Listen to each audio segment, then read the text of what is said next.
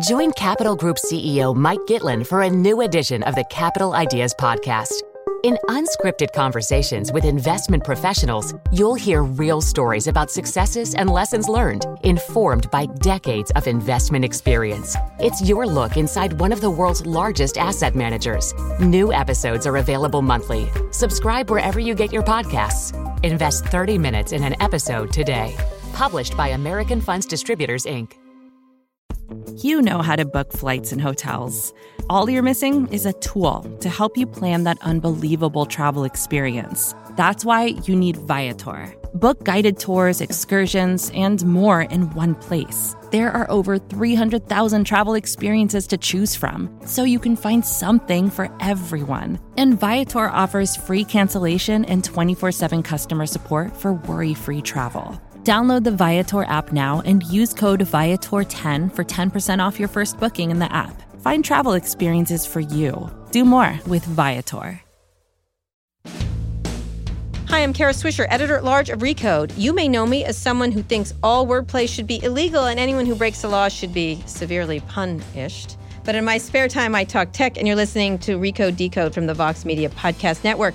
Today in the red chair is Molly Barton, the CEO of Serial Box. That's Serial spelled S E R I A L. It's an app that delivers fictional stories to its users in a serialized installments every week. Each episode is available both as an ebook as an audio file. Molly, welcome to Recode Decode. Thank you. Happy to be here. Thanks for coming in. Um, so I want to talk. I'm really interested in this area, and so there's been a lot going on in it, and different things have been tried, and and the sort of how we read and consume I guess books in a lot of ways has changed. So talk a little bit about how you got to this first. How did you create Serial Box and start Sure. early? Like how did you move to something like this? Sure. Um, I came to Serial Box from traditional publishing, actually. Mm-hmm. I started as an editor uh, at Penguin, and I worked on. Mm-hmm. So that was your goal to be a fiction, uh, you know. I thought I was going to be an editor for my yeah. Mm-hmm. life, and um, had a great editorial job at Viking. And I worked with writers like Terry McMillan, Mm-hmm. who wrote How Stella Got Her Groove Back, and I also edited a book by Nick Hornby, Mm-hmm. who wrote About a Boy and High Fidelity. So I thought that's what I was going to do, but I ended up working for the president of the company. Mm-hmm. And so I ended up having this kind of ringside seat to digital transformation within publishing. Mm-hmm. Well, talk about that because people don't remember what was happening. This was what year were you doing this? This was in 2007, 2006. Right. So things had already gone far, like in terms of people, and Amazon obviously had made its impact on things in, the- in the na- yes. in the mid '90s to the mid 2000s with mm-hmm. selling of books, and then and Google the same thing mm-hmm. with their whatever they were doing there with their books, scanning, scanning lots of books. Yes, I remember. And Amazon had, yeah, taken hold in terms of delivery of physical books. Mm-hmm. Um, but it, that was right around the time when the Sony Reader and the Amazon Kindle came Mm-hmm. Right, out. came out. Mm-hmm. So ebooks had sort of became a real thing. And after earlier attempts with Rocket Books, about 10 years before that. Mm-hmm. And so there was a lot of work required to digitize all the files, to get contracts agreed, to make sure that we had the rights to distribute digitally.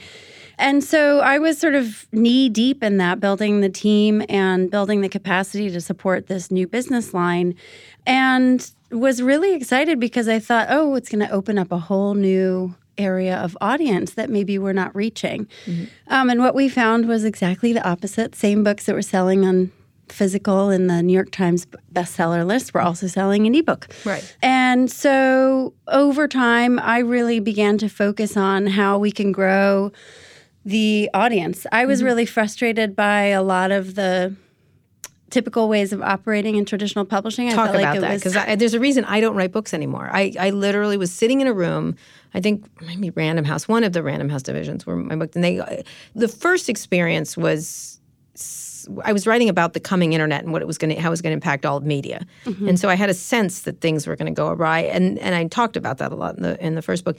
By the second book, I sort of sat in a room. I remember sitting in a room. It was a different editor. Um, and saying, if I had to kill everyone here except for two people, like everyone involved in this book, the only people who would be left would be me and Jeff Bezos, as far as I could tell. Like I could hire an editor, I could hire a distributor. I, he would be the distributor. I could hire a copy editor, publicist, and stuff like that. But y'all aren't. Where is your value? You know what I mm-hmm, mean? Like mm-hmm. because they didn't do a lot of editing anymore. There wasn't a lot of guidance, which is what you would. And I remember thinking a, a thousand word Wall Street Journal article got more attention than my the editing of my book. It was mm-hmm. really interesting. My second book, not the first one. The first one was I had Jon Karp doing it. It was he was great. Mm-hmm. It was sort of the older times, and so and and I had a great editor too. I just think she was hamstrung too, but like mm-hmm. like the speed and everything. And so I, I don't blame the online the line editors essentially who were really trying really hard to shape things but it was it was a different experience mm-hmm. completely mm-hmm. and so i just think why would you write a book anymore like what mm-hmm. would, what's the plus of it? Right. Yeah. No, I mean, a, a truly great editor or publisher does have a, a really special skill, which Yes. is dialing deep into an individual's style and contribution Mm-hmm. And kind of honing that and shaping it and helping put context around it and help people understand why this is so important right now and how it relates to everything that came before and how it's going to shape what happens next Right, year. right. And that's really a important work. Yeah, it is a, a certain kind of wisdom and skill. But you're right. I mean, the sort of conglomeration and corporatization of publishing means that a lot of uh, the acquisitions editors have very little time to actually do developmental editing, and they're expected to, uh, you know, attract works that are essentially done, and then it's uh, a lot of the onus is on the writer to drive audience, and then the publisher gets eighty five percent. Right, exactly. No. I, I the economics. I was like, no, thank you. I could do this myself. I remember thinking this. So, what didn't you like about it? You like what that were those things? those things, but also sort of how self-important um, the industry was, and the one of the basic problems is if you just look at the way that the editorial teams are staffed. You know, those are the gatekeepers supposed to be sifting through everything that's out there and finding the best stuff. But if you make the salaries of those jobs so low that only children of you know privileged families mm-hmm. can afford to take those jobs, you're, by your very nature of the structure of the industry, really mm-hmm. narrowing who you can address as an audience. So I really wanted to open things up. So around those years, I was working on. So, what um, things did you work on to try? So, So, getting on the e-reader. really tried to engage with self-publishing. Mm-hmm. I actually applied for a million and a half in innovation funding from Pearson, the parent company. Mm-hmm. And started a platform called Book Country, which was essentially a highly professionalized version of Wattpad, where anyone Mm-hmm. Explain could that. so anyone could post their work in progress if they gave feedback to somebody else who already had their work on the platform. So it was mm-hmm. basically a huge online writers workshop mm-hmm. focused on science fiction, fantasy, mystery, crime, and thriller because those mm-hmm. are the categories of writers who are really open to fan feedback. And so, from Penguin's perspective, the idea was, you know, we'll get a lot of data about what's happening on the platform and be able to invite some of the more successful authors, you know, into a traditional contract. But I really was like, you know, self-publishing is taking hold. Um, I think it was around that time Clay Shirky said, you know, publishers are a button Right. now. And so I really wanted to open the frame and sort of experiment with what the real value was. And um, do a better job than the music industry had done, kind Right, of which proving what they were disaster. Right, worth. Yeah. right. And so as time went on, I began to really focus on audio and ebook growth globally. Mm-hmm. I shifted away from working for the US company to reporting to the global CEO. That's Marjorie, and so right? uh, that was uh, John Makinson who reported to Marjorie. Mm-hmm. And so it was a $300 million global business. And one of the ways that we were expanding it was through geographic expansion. You know, I opened Mm-hmm. trade in 15 markets. But I was still really wrestling with format. Mm-hmm. And I was inspired by the history of Penguin. Penguin's a really interesting company, started in the 30s Mm-hmm. in London by a guy um, called Allen Lane who felt that felt really passionate about the idea that everyone should be able to buy a great book for less than the price of a pack of cigarettes. And he also was really interested Penguin in classics. Yeah, he was really interested. So he went around town and bought paperback rights do all these great books, and the publishers were like, "Oh, paperbacks, Right. Oh, Homer. right? Really? Who would want a paperback? And paper, you know, everything published in paperback is such poor quality. Sure, Mm-hmm. you can have these rights, and so he created the paperback format, and he also really messed around with distribution. He built uh, vending machines on railway platforms to catch people on their commute Mm-hmm. And make sure that they had That's technology. something great to read. Yeah. So I was really inspired Meet by the his customer where work. they are, in other words, Exactly. right, right. Yeah. And so uh, I was inspired by that. I started playing around with short format and uh, asking authors to write sort of prequels to their big upcoming novels so we could release a digital short. All of the work was around like how can we have more contact with the fans than waiting for two years from now when the next book is available. And the reason for that was I sat in, you know, 22 financial meetings a month looking at what drove success. And the clearest way to improve your chances of success is to come back on a regular cycle with a similar book to what you released before. right. So I call it the dancing monkey theory. Yeah. We keep dancing the monkey. keep doing it yeah. over and Oh, over it's a at eight dancing- o'clock. Yeah. So um, the traditional publishing response to that was to ask the most successful authors to write faster, so you could publish three books a year instead of one. Mm-hmm. Right. And I was like, well, that's a lot of work, and most authors can't keep up with that schedule. and then the quality goes down. quality suffers dramatically. So I was looking instead, actually, at what the music industry was doing Mm-hmm. with unbundling the album and taking each piece of content and using it as a marketing tentpole in a really organic way. Mm-hmm. Right. Like So give singles. yourself a real reason to go back out to the fan right, base. Right. And just so happens in publishing and, and reading, there's a long history of serialization. So Mm-hmm. Yeah, I of ran. course, Armistead Maupin and Charles Dickens and Exactly. Yeah. right in newspapers. in newspapers and weekly magazines. Mm-hmm. And so I actually learned recently that everyone talks about Charles Dickens as the kind of grandfather of serialization, which is true, but the same year that he wrote the Pickwick Papers, which was his first serial, um, in France, a newspaper owner uh, was looking to take his weekly newspaper and make it a daily paper. And he was trying to come up with a reason why people would buy the paper so much more often. Um, and so he asked the writer, and I will butcher this pronunciation, but Honore de Balzac, um, to write a serial so that each day a new installment was there in the paper and people had a reason to go and spend their whatever amount the paper was at that point. So there's this long um, history of sort of a tight relationship between weeklies, magazines, newspapers, and books, quote unquote. Um, but it's somehow fallen away.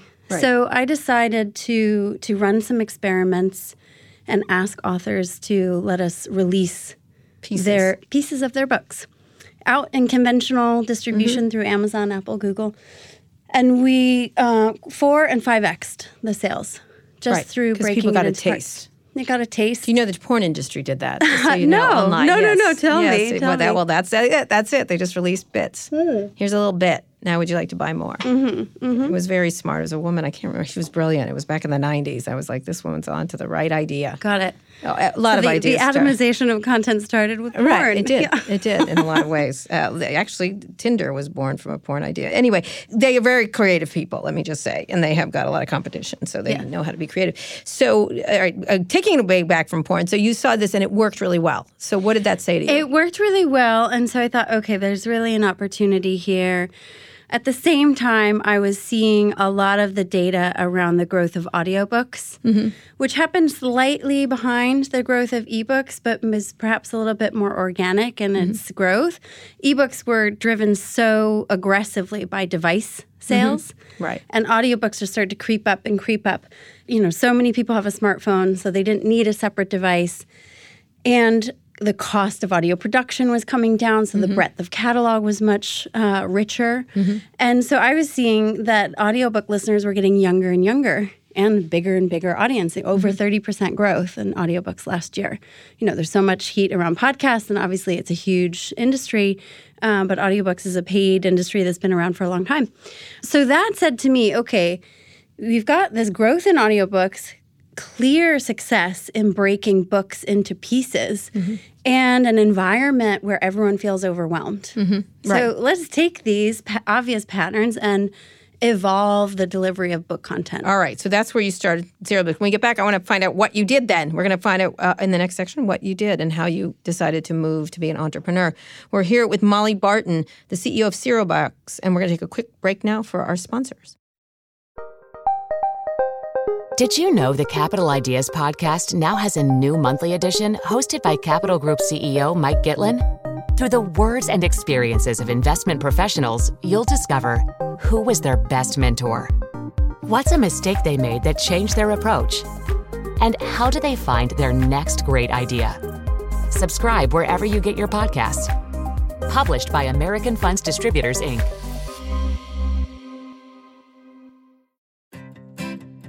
Support for this show comes from Slack. You're a growing business and you can't afford to slow down. If anything, you could probably use a few more hours in the day. That's why the most successful growing businesses are working together in Slack. Slack is where work happens, with all your people, data, and information in one AI powered place. Start a call instantly in huddles and ditch cumbersome calendar invites. Or build an automation with Workflow Builder to take routine tasks off your plate. No coding required. Grow your business in Slack. Visit slack.com to get started. We're back with Molly Barton, the CEO of Serial Box. How do you describe it? So you were doing this and seeing signs that people like this, and you were you were actually doing something that had been done too in mm-hmm. a different format, but mm-hmm. you're just technologizing it, whatever yes. the word is. So wh- what made you move to doing this? What was the impetus that got you there? Well, the success of the experiments that I had run within really, a with, big organization within a big organization really made me feel confident there was mm-hmm. something there, mm-hmm. and I had sort of been bitten by the bug, entrepreneurial bug. Yeah. I sat on the board of three startups that Pearson and Penguin had invested in. Which so ones? I'd been all you know consumer facing book retail mm-hmm. platforms. So one in New York called Bookish, which was the book industry's attempt at Hulu, mm-hmm. one in Australia and Melbourne called Book World, mm-hmm. and then one in London called eBooks by Sainsbury's. Mm-hmm. So I really sort of got in there with those teams because they were very small and mm-hmm. up against a huge task that was much right. too ambitious for what's possible for a startup. Right. Mm-hmm. Uh, it's what happens when big companies try yeah. to. Oh yeah, get I was, in there. So I was at the Wall Street Journal with my startup. That yeah. was a delight every yeah. step of the painful journey. I remember. Um, so I had seen a lot of the mistakes mm-hmm. of you know how to drive, try to drive innovation within the industry. So I felt there was a good opening because I had had the background. I had a mix of editorial experience, um, global experience, you know, digital and audio uh, business experience. So and I love working on product development. I had mm-hmm. my team at Penguin had built a lot of mm-hmm. apps in collaboration mm-hmm. with other media companies. So I, I love being in a situation where, you know, I'm switching tasks all day. And so startup environment is great to me. So I left um, about four years ago. And interestingly, my business partner, I didn't know at the time, he was working on the same concept. Mm-hmm. We were introduced by um, Evan Ratliff, who started The Atavist. Sure. And uh, he said, Molly, you know, i have met this guy, Julian. Uh, he's working on serialized content, and you're the only other person that I know. So I figured you should meet mm-hmm. him. I don't even know if he's smart. and so we got on the phone, and he said to me, we had this really awkward call because we were competing. Mm-hmm. And so within a couple minutes, though, he dropped all pretense and said, you know, really my ambition is to be HBO for reading. Mm-hmm. And I started laughing. He was like, Well, I don't think it's that bad an idea. I was like, No, no, no. I literally have that phrase written in my deck that I've been oh, sharing oh, wow. with investors. Wow. So we had, he came to the idea so like, from. Let's join together. Yeah. So he came to the idea from the consumer experience. Mm-hmm. You know, he had graduated um, from Duke Law School and was working in the Obama administration and the mm-hmm. Department of Justice on gun control policy. So he was like, God, this is a huge job. I don't have any time. Mm-hmm. But somehow was managing to slip in a comic book or an mm-hmm. episode mm-hmm. of TV and kept thinking to himself, if someone would just deliver book content to me differently, mm-hmm. it wouldn't feel like such a psychological lift mm-hmm, mm-hmm. to start. Right. And so that made a lot of sense to him. He he uh, spent part of his childhood in Asia And serialized reading on phones is the dominant form of reading there. Um, has been for 10 or 12 years. China Literature is the dominant player in the space, but there are five or six other companies behind them. Um, and so we came together, got to know each other, launched in September 2015. And you raised funding from At the outset, we did it sort of the the most honest, hardest way, meaning we wanted to develop a proof of concept before we uh, went out and raised external funds. So we bootstrapped.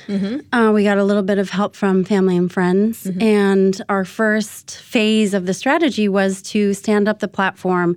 So, um, So you did it in a responsible way. How unusual of you.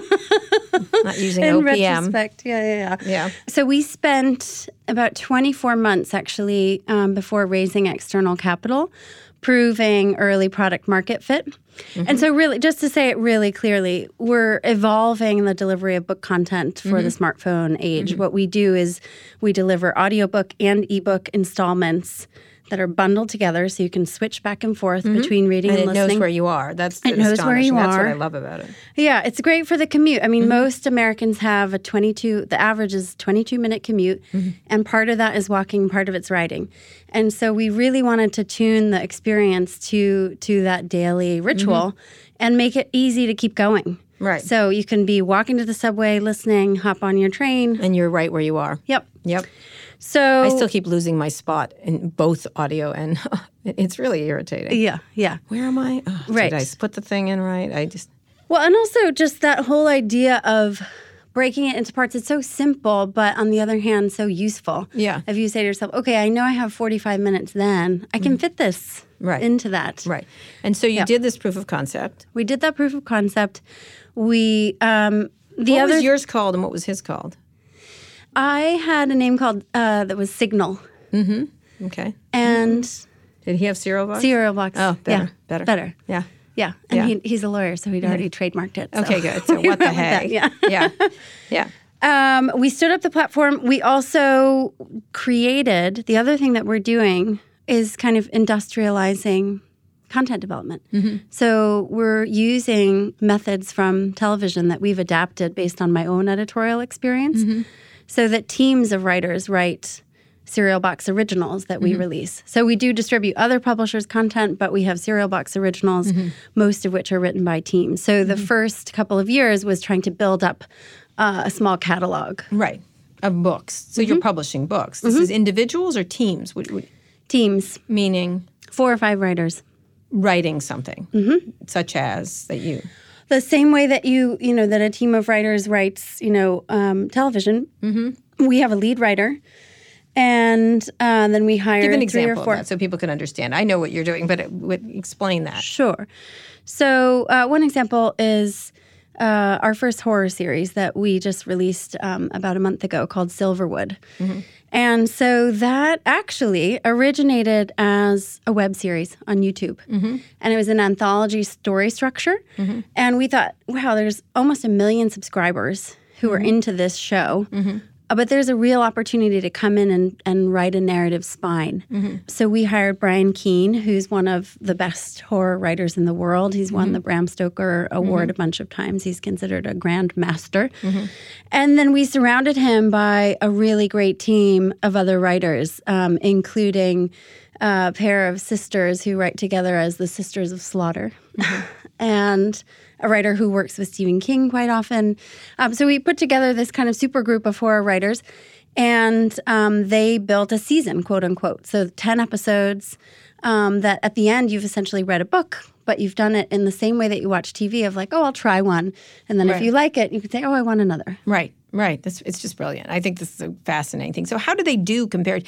And do they do they then the publishers want to publish them, or you've already published them? We've published them in ebook and audio. Right. And then um, we hold the rights um, in all formats. So Hmm. publishers uh, have come to us and licensed print rights or licensed translation Mm-hmm. Why not rights. just print them us. yourselves? Because it's just another business. Yeah, I don't want to get into it right now. Maybe someday, but you know, it's uh, as you experience. I mean, the Then you have to talk to Amazon, right? Yeah. right. The economics aren't great, um, but the um, we certainly may do that at some You've point. already published it. The idea of what a publishing is is different. Mm-hmm. You know, again, when I think about books, I'm like, why do I want to publish a book? I do it every day. I publish a book every month. Mm-hmm. You know what I mm-hmm. mean? Like, or something like that. The team of writers thing, I think, is kind of brilliant. And if you think about it, Well, I love the idea that it's not fixed in time. right? Like I was, we met with a writer yesterday who's working on a really interesting book involving some very visible political characters, and he was saying, "I'd love to leave it kind of open so that I can go back and change, you know, episode two or installment 2 mm-hmm. depending on what happens." Right. And it should be this kind of Right. live stream because you know people want Kara what she thinks right now, Right, exactly not what she thought, you know, eighteen right. months ago. Right, exactly. That's that's the problem with books. They're so static. They're Yeah. so- that's why I absolutely don't want to. Everyone's like, I've literally been given. 30 offers of books. I'm like, no, I just don't. It's just Yeah. what, 18 months from now? I don't even understand that. Right. Yeah. I- How am I supposed to see around the corner? Right, That right. It just unless it's something like a pure work of fiction or which I don't write Mm-hmm. or something and I'm sort of like I have no interest in nonfiction doesn't make any sense Even in anymore to me. fiction, if you think about the difference between television and books, right? Like most novels are Mm-hmm. finished 18 to 24, maybe 36 months before they're published and they hit your hand Mm-hmm. in the store. Whereas television, written and then shot very quickly mm-hmm. within They're you know less than 12 months. They can pick up, you know, zeitgeist and what's going on in the news and fold that They into can. the show real Yeah. time. Yeah. So we're doing that in our fiction series, which Right. is really fun. And it's interesting that you pick like horror and stuff like that. That's easy to do that in. That you can work with a team. It's harder with some genres, presumably, right? Or not? yeah, I mean, You I can do romance like this. You can do what? Yeah, I mean, we thriller. focus on the for the originals that we produce ourselves. We focus on science fiction and fantasy, mystery, crime, and thriller, uh, and some contemporary drama. Mm-hmm. We're starting to work with partners that we'll be announcing soon on. You know, some of the major studios on uh, big franchise properties, Mm-hmm. but we're also working with um, a few nonfiction partners. Right. So that's which is interesting. But it also frees you right from being alone. Right. That's what I hated. Well, there's no reason for it. I mean, every time we bring writers together um, and take them through this process that we've built, Yeah. which is kind of our, our secret sauce, um, one of them will exclaim, This is magic. This would have taken me four months to figure out on Mm-hmm. My own. Right. We just solved it in 20 Right. minutes. Right. Exactly. Um, so you got funding then. Yes. How so much? last August, we started. Um, Meanwhile, raising- you're running a business. right? Yes. Yeah. So we'd sort of proven product market fit, proven willingness to pay. Um, so What do you know, people pay every week? They could either pay $1.59 each week for a given series or pay upfront and get a bit of a discount. Mm-hmm. And that's for both the ebook and the audio. And they get a notification on their phone each week Mm-hmm. saying your epi- new episode's available. So we raised 1.6 million um, in an angel round Mm-hmm. last August. Um, we're actually I'm in the midst of our seed round um, and negotiating How term hard is sheets. that? Hard. Yeah, Definitely. Because there's been a lot of these. There's been a few. I can't remember all of them. There was a couple. Well, there have been some What was the different things one? Going just- on. So, um, Wattpad, everybody talks about. Right. Mm-hmm. They've been around a long time. Um, the way that I um, describe the difference between what we're doing and what Wattpad is doing is essentially Wattpad became like YouTube for writing. You Mm-hmm. know, anyone can post, um, and that's fine, and sort of opens up self-publishing in a way. Mm-hmm. But really, what goes on on Wattpad is more about more similar to Instagram, where it's the, Mm-hmm. Right, the, the yeah. Mm-hmm. currency, the social currency is writing rather than photos. Um, then you've got the kind of chat fiction apps like Hooked and Yarn. I'm sure you've heard yeah. people talk about Yarn. them. That format is very different and much more similar to a mobile game. Yeah, hooked is where they just the texts go on. Um, It's just I get- text I- back and It makes me nervous. It makes me nervous. I don't know why. I think, I mean, that that voyeuristic kind of reading someone else's I- The text horror ones I couldn't take. Uh huh. Yeah. Someone's in the house. Oh God, someone's in the house. Someone's in the basement. Right, Don't whatever. go down Don't there. Yeah. it just was like I can't It's take a little it hard. text. It's pretty limiting. yeah, In yeah. terms of and story. then there was one other that uh, was more fiction like this broken up. oh yeah. Yeah. There was a bunch of them. There, Yeah. I, there were a bunch of them kind of stuff. So what is Yeah. the worry that people have? So, oh, in terms of investment, Yeah. I think there's just you know, well, women led. You know, I think the Yeah. st- last stat I read was two percent of Yes, um, it's venture horrible. capital It's went to women led funding. So you add that plus plus real reticence around media. Right. And so it's a tough. It's not a big enough business. Right. Right, right, right. So um, we look to models in the marketplace like China Literature, Mm-hmm. which IPO'd last year uh, at a value of over 12 billion Mm-hmm. and raised a billion dollars in their IPO. It's a serialized reading platform, simple as that. Like, so this just hasn't hit this market. We're Mm-hmm. You ahead of with it. so many things. You can go into education. There's all kinds of ways this. could be Yeah. Well, and it's not, you know, we're focused on fiction for the originals because that's what we know best and we have kind of unfair advantage there in terms of access to the Mm-hmm. Right. talent pool. Right.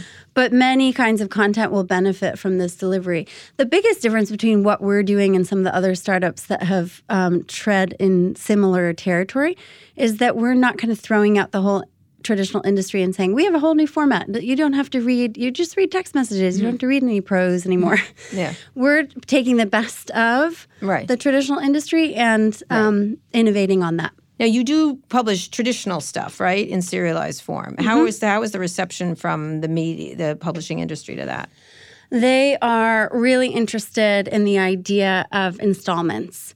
So they want to see, you know, how what is the retention rate from one episode to the next, and you know, it is th- this whole idea of not asking someone to buy a whole book before they know if they want it is compelling. Right. Um, Which you had proved already at Penguin. Right.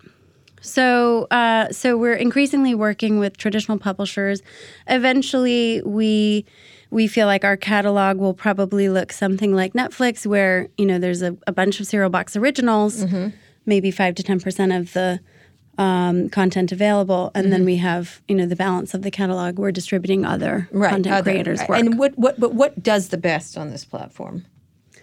Well, we have seen, you know, pretty even performance, which gives us a lot of confidence that, you know, we've been creating high quality work. Um, some of the older um, series on the platform, Bookburners and Tremontaine, which were our first two, we've had kind of the most time to market them, so they have more substantial audiences. But more recent releases like Bullet Catcher, What was Um, Bullet Catcher? Bullet Catcher is an amazing, uh, very light um, fantasy set in the West. And it's this great relationship between a young girl and a bullet catcher who is uh, someone who can bend bullets. Okay. And and why does that why did that do well? That I think is catching people's interest. It has stunning art. It's beautifully written, and it sort of appeals to, you know, anyone who was into the Dark Tower. Mm-hmm. So it's got some good comparables, and uh, we're just seeing it move out of the gate really quickly. We mm-hmm. also recently released Silverwood, which I mentioned earlier, our mm-hmm. first horror series that's doing quite well, and then Dead What's quite Air. well. What, what Dead Air? What is Dead Air? Dead Air is um, sort of our response to Serial and S Town in a way. yeah. Um, so is this it's- podcast or It is about a young podcaster um, who gets embroiled in an investigation in her um, hometown. And it's set in um, the South, written by three um, best selling Southern American fiction mm-hmm. writers. Right. And so we wanted so to how do do you decide what yeah. to go for? How do you decide then what to go for? Well, so we're looking at subcategories that are trending and seeing a lot of attention and, and sort of spikes in sales. And then we're also looking for kind of gaps in the marketplace based on, you know, series that ended 15 years ago or TV mm-hmm. shows that have, you know, a, a sort of cult following but have fallen off. So one example is Geek Actually, um, which is in some ways an updated version of Sex in the City. Um, it's not all white women, not all straight women, and Right. they met at a Comic Con and they're friends in a Slack channel. And so um, that actually immediately attracted a bunch of film and television interest. So, Right. so we're turning that into a series. Right, right, right. In which they are having adventures together. Yes. Right, exactly.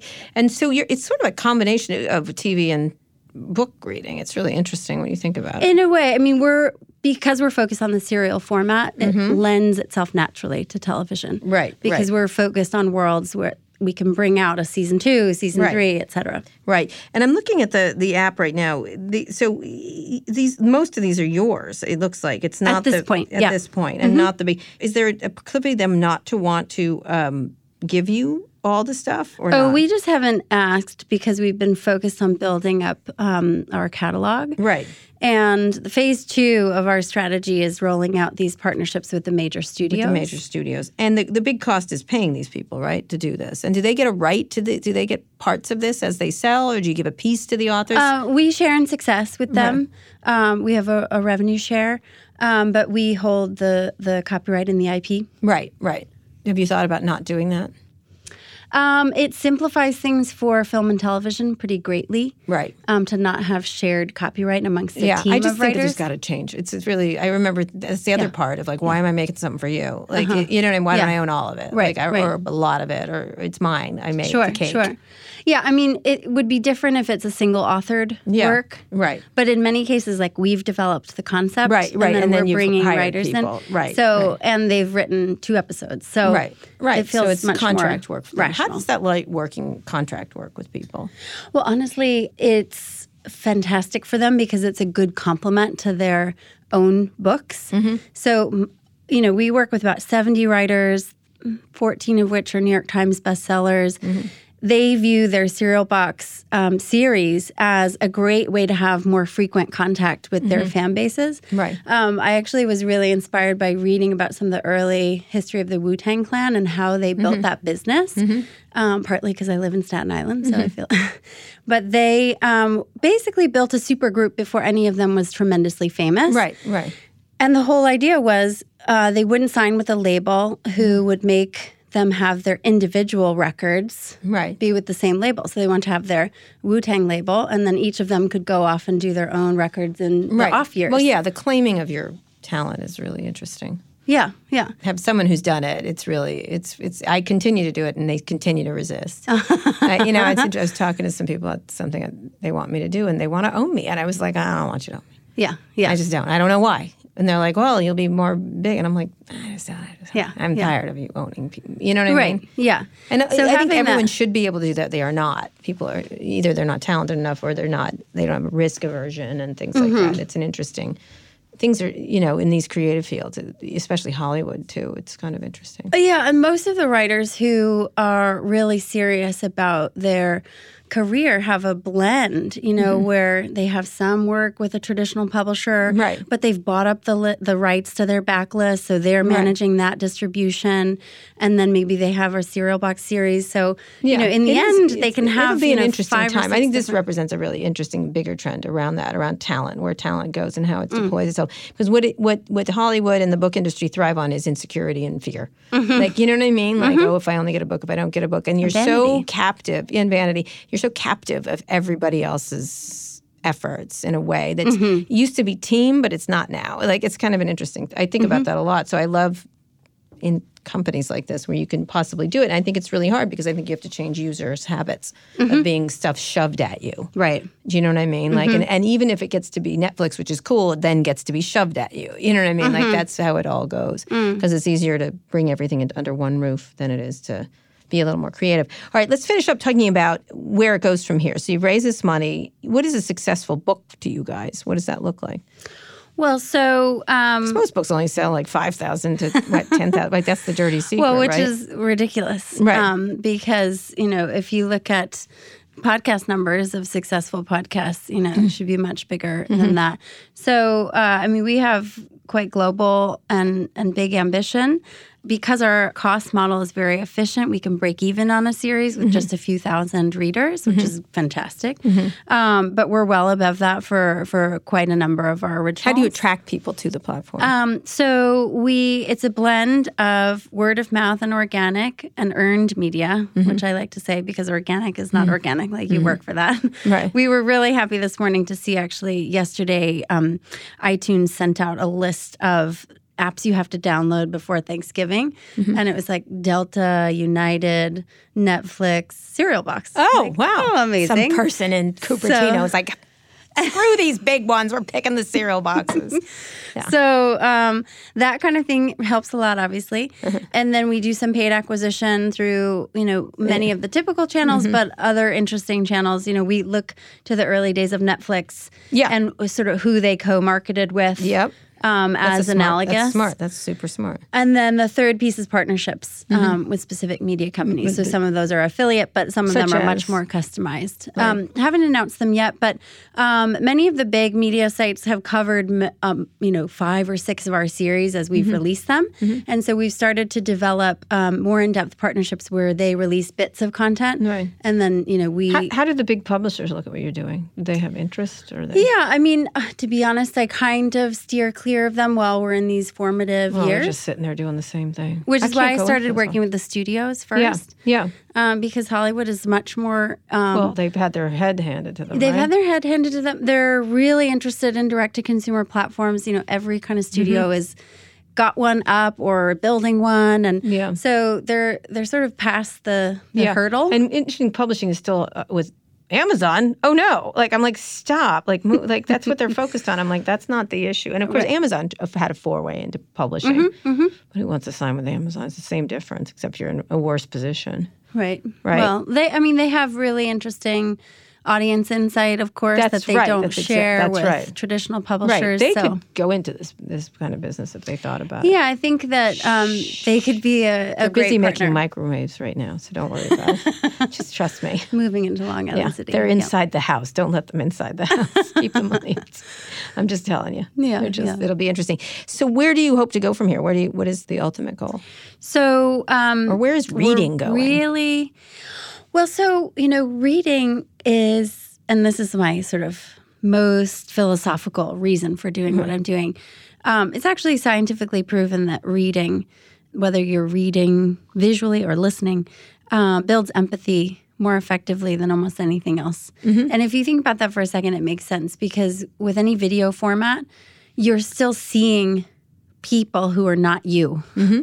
Whereas in listening or reading, you're kind of co creating the experience. Mm-hmm. And so you're much more willing to step outside of your own limits or prejudices, whatever it is. So we feel like reading is incredibly important, more important than ever, and almost therapeutic in a mm-hmm. way. The world is so busy. Right. The idea of becoming immersed in a story is so relaxing, almost like meditation. Mm-hmm. And so our whole purpose is, you know, to make it easier for you to fit reading into your life and just weave it into your daily and weekly media um, diet. So uh, the next phase for us is launching these huge, recognizable um, brands next year in partnership with studios, uh, and then working with traditional publishers to bring more of their catalog onto the platform, so that we're we become, you know, the best way um, People to sample and yeah, the best way for people, you know, we're never going to try to out Amazon Amazon in terms of Don't. selection. Right. There's no reason to. Um, but many, many people don't know what they should read next. Well, you also have providing something called taste, yeah. So we're curating, taste. making it much easier for people Yeah. to um, choose something that's worth their time. Yeah, that's probably true. Anyway, Molly, this is fascinating. I'd love to have you back to uh, see what you do next because it's a really uh, this is where the internet started with books. Like it's a really interesting thing, and where it's it's interesting where reading goes because it's never been more popular, and then it's and you have so many devices in order to do it. It's a really fascinating time for that. Oh, I was just going to say, you know, I feel like the internet started with books in some ways, and then there was this whole maybe 15 years of throwing away gatekeeping and mm-hmm. throwing away all of that. And I think we've all come to realize you do have to pay for quality. You do. And, you know, it's really helpful to have someone guide you. So we're in a, the beginning of a new era. Absolutely, but you give them flexibility at the same time. Anyway, it was great talking to you. Thanks for coming on the show. Thank you all for listening. You can also find more episodes of Recode Decode on Apple Podcasts, Spotify, Google Podcasts, or wherever you listen to podcasts. And please tell a friend about the show. You can follow me on Twitter at Kara Swisher. Molly, where can people find you and Serial Box online? You can find uh, Serial Box at www.serialbox.com. With an S E R I A L. Correct. And I'm at Maul Barton on Twitter, and Serial Box is at Serial Box Pub. Great. Now that you've done with this, go out and check out our other podcasts, Recode Media and Pivot. You can find those shows wherever you found this one. Thanks for listening to this episode of Recode Decode. And thanks to our editor, Joel Robbie, and our producer, Eric Johnson. I'll be back here on Wednesday. Tune in then.